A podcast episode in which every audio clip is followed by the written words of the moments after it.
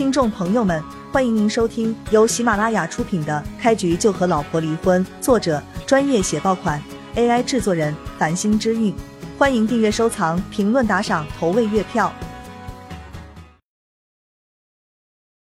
第一百零一章，这位小弟痛的身体蜷缩起来，五脏六腑像是移位了一样，早上吃的东西全都吐了出来。叶璇随手一推，这个小弟就倒在地上了。其他跟随达叔前来的手下看到这一幕之后，终于收起了对叶璇的轻视之心。就在众人想着是不是一拥而上将叶璇拿下时，李兴达却直挺挺跪在了叶璇面前，惊恐的喊道：“叶先生，我不知道是您，求您高抬贵手，饶我一命吧！”李兴达这位南州地下世界的皇帝，竟然带了哭腔，满脸都是乞求之意。雷星辰惊呆了，他深知李新达的可怕，在南州这块土地上，可以说他李新达还没有怕过任何人。但是这一刻，面对叶璇，李新达却恐惧到了极点。李新达的诸多小弟也惊呆了，他们跟在达叔身边的年头可不短了，从来都只看见过达叔欺负别人，哪里见过他跪地求饶？你刚才不是还让我受死吗？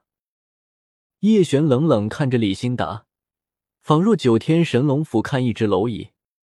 李兴达二话不说，狠狠一个耳光扇在自己脸上，砰砰砰，对叶璇磕了三个响头。他赶忙说道：“大人，都是我鬼迷心窍，这才口无遮拦，求您饶了我，往后我再也不敢了。”叶璇今天来到正阳楼，主要就是对付雷星城的。这个李兴达虽然也有过错。但是却罪不至死。你先在一旁等着，我料理完雷星城过后再决定怎么收拾你。叶璇不想轻易动杀手，但是李兴达这种人必须给他一点深刻的教训，否则他永远都记不住哪些人他不能惹。大人，对付一个雷星城，哪里用得着您亲自动手？只要您言语一声，我就可以将他大卸八块。为了讨好叶璇，李兴达连忙开口。叶璇则是冷冷扫了他一眼，寒声道：“你没有听到我刚才的话，是不是？”察觉到叶璇宛若实质般的杀意，李新达的身子抖了抖，再也不敢胡乱开口了。按照叶璇的吩咐，立刻退到一旁。李新达内心七上八下，他完全不知道叶璇究竟要怎么处理自己。如果叶璇只是南州本地的大人物，李新达绝对不会如此害怕他，可关键的地方在于叶璇是传说中的战神，这个消息还是孙家之主孙大彪酒后吐露给他的。李新达得知叶璇的身份之后，一直在告诫手底下的兄弟们，将眼睛都放亮一些，千万不能惹到这位大人的头上。但是千算万算，李新达都没有料到。手底下的兄弟们没有招惹到叶璇，反而是他自己主动撞到了叶璇手中。若是给李新达重新来过一次的机会，他绝对不会出现在正阳楼。哪怕雷星城将自己所有的地盘都让给他，他也不会心动。相比李新达，雷星城现在则完全是一头雾水。他做梦都没有想到，叶璇竟然能够让李新达害怕到如此程度。南州从来没有听说过叶璇这一号人物。莫非想到昨天饭局上孙大彪说的话，雷星辰内心就猛然一颤。难不成自己的运气真就那么差劲，居然惹到了那位大人物头上？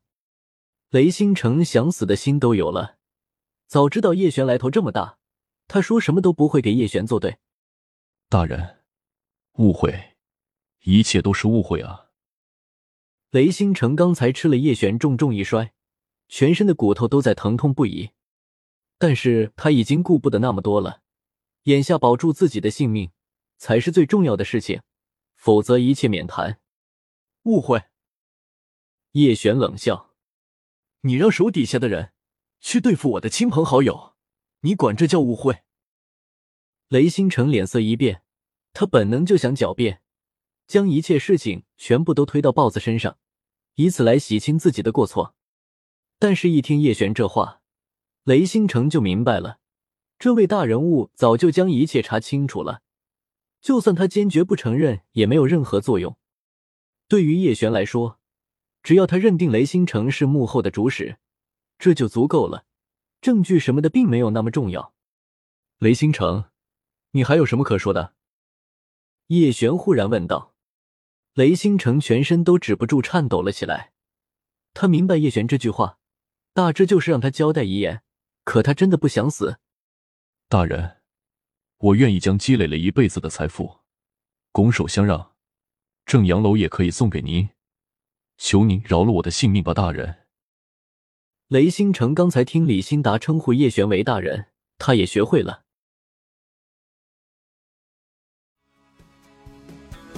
听众朋友们，本集已播讲完毕，欢迎您订阅、收藏、评论、打赏、投喂月票，下集更加精彩。